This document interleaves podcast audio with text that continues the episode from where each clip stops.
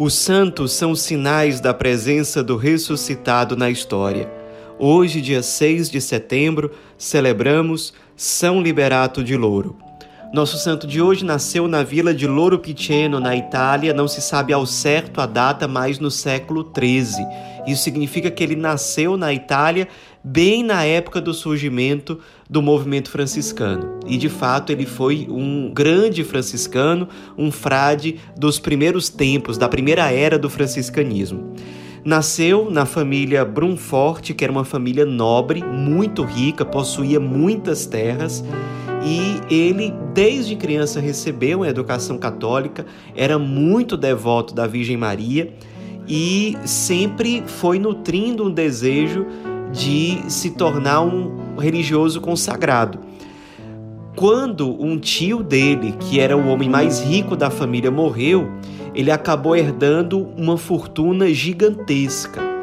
Mas ele, com o desejo de deixar tudo para trás para abraçar o único e supremo bem que é o Cristo, ele abre mão de toda essa herança, dos títulos que ele tinha direito, deixa boa parte dessa herança com o irmão dele e sai para o convento de Rocabruna, em Urbino, que ficava ali por perto.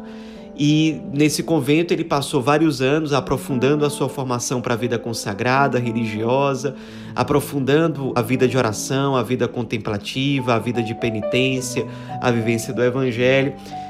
Fez os seus estudos, se tornou sacerdote e já como padre, ele se muda para um convento franciscano, que é o convento de Sofiano. E ali ele se torna um frade menor franciscano e se tornou um frade muito parecido com São Francisco. Pelo amor aos pobres, pelo contato, pela sensibilidade com toda a obra criada por Deus. Ele, por exemplo, muitas vezes saía andando pelo mato e os pássaros iam acompanhando os passos dele, os animais faziam companhia a ele com uma docilidade muito grande. Um homem de profunda vida de oração, de muita vida contemplativa e que também era um grande intercessor, que amava a pobreza, que está bem no cerne da espiritualidade franciscana e é citado, inclusive, o São Liberato nos Fioreti de São Francisco, um livrinho que reúne uma série de milagres, feitos, ensinamentos de São Francisco. E lá nos Fioreti, São Liberato é referido da seguinte forma: no convento de Sofiano, o frate Liberato de Loro Piceno vivia em plena comunhão com Deus.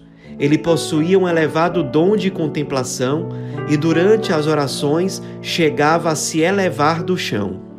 Por onde andava, os pássaros o acompanhavam, pousando nos seus braços cabeça e ombros, cantando alegremente. Amigo da solidão, raramente falava, mas quando perguntado, demonstrava a sabedoria dos anjos.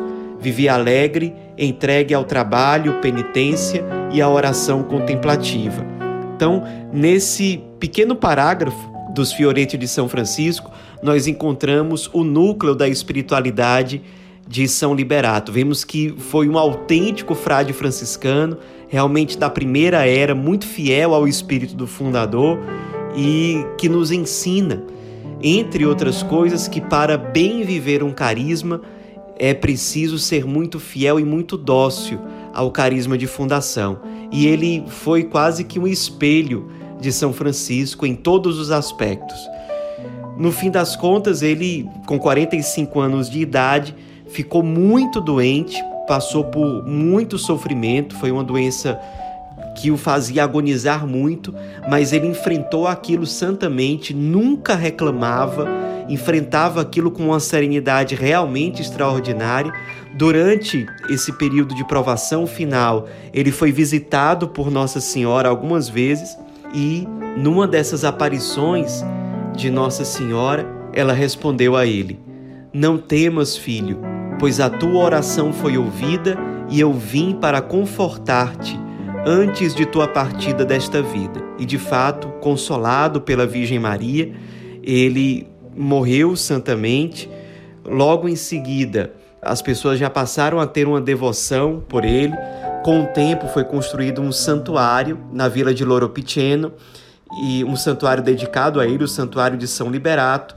As relíquias dele, ou seja, os restos mortais, foram levados para o altar maior desse santuário num dia 6 de setembro.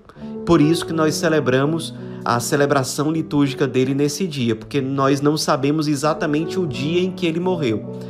A canonização dele só foi acontecer, embora seja um santo muito popular naquela região ali da Itália, ele só foi ser canonizado pelo Papa Pio IX no século XIX. Mas o santuário dele sempre foi muito visitado, sempre as pessoas se inspiraram muito na vida dele, no testemunho dele de vivência do carisma franciscano, um padre verdadeiramente franciscano. E as pessoas, ao longo dos séculos, muitas e muitas vezes recorreram à sua intercessão. Nos esperemos nesse padre, um grande frade franciscano, um reflexo daquilo que São Francisco também nos testemunha. Um frade alegre, que vivia a perfeita alegria, um frade despojado de todos os bens desse mundo, que amava o Cristo e por isso amava a criação, os animais, a natureza, que tinha um grande amor pelos pobres, que tinha um grande amor pela oração, inclusive recebendo dons místicos extraordinários. Sejamos fiéis à vontade de Deus para nós e assim como São Liberato fez, que nós também sejamos fiéis ao Cristo em tudo, em todos os detalhes, glorificando a Deus com a nossa própria vida. São Liberato de Louro, rogai por nós.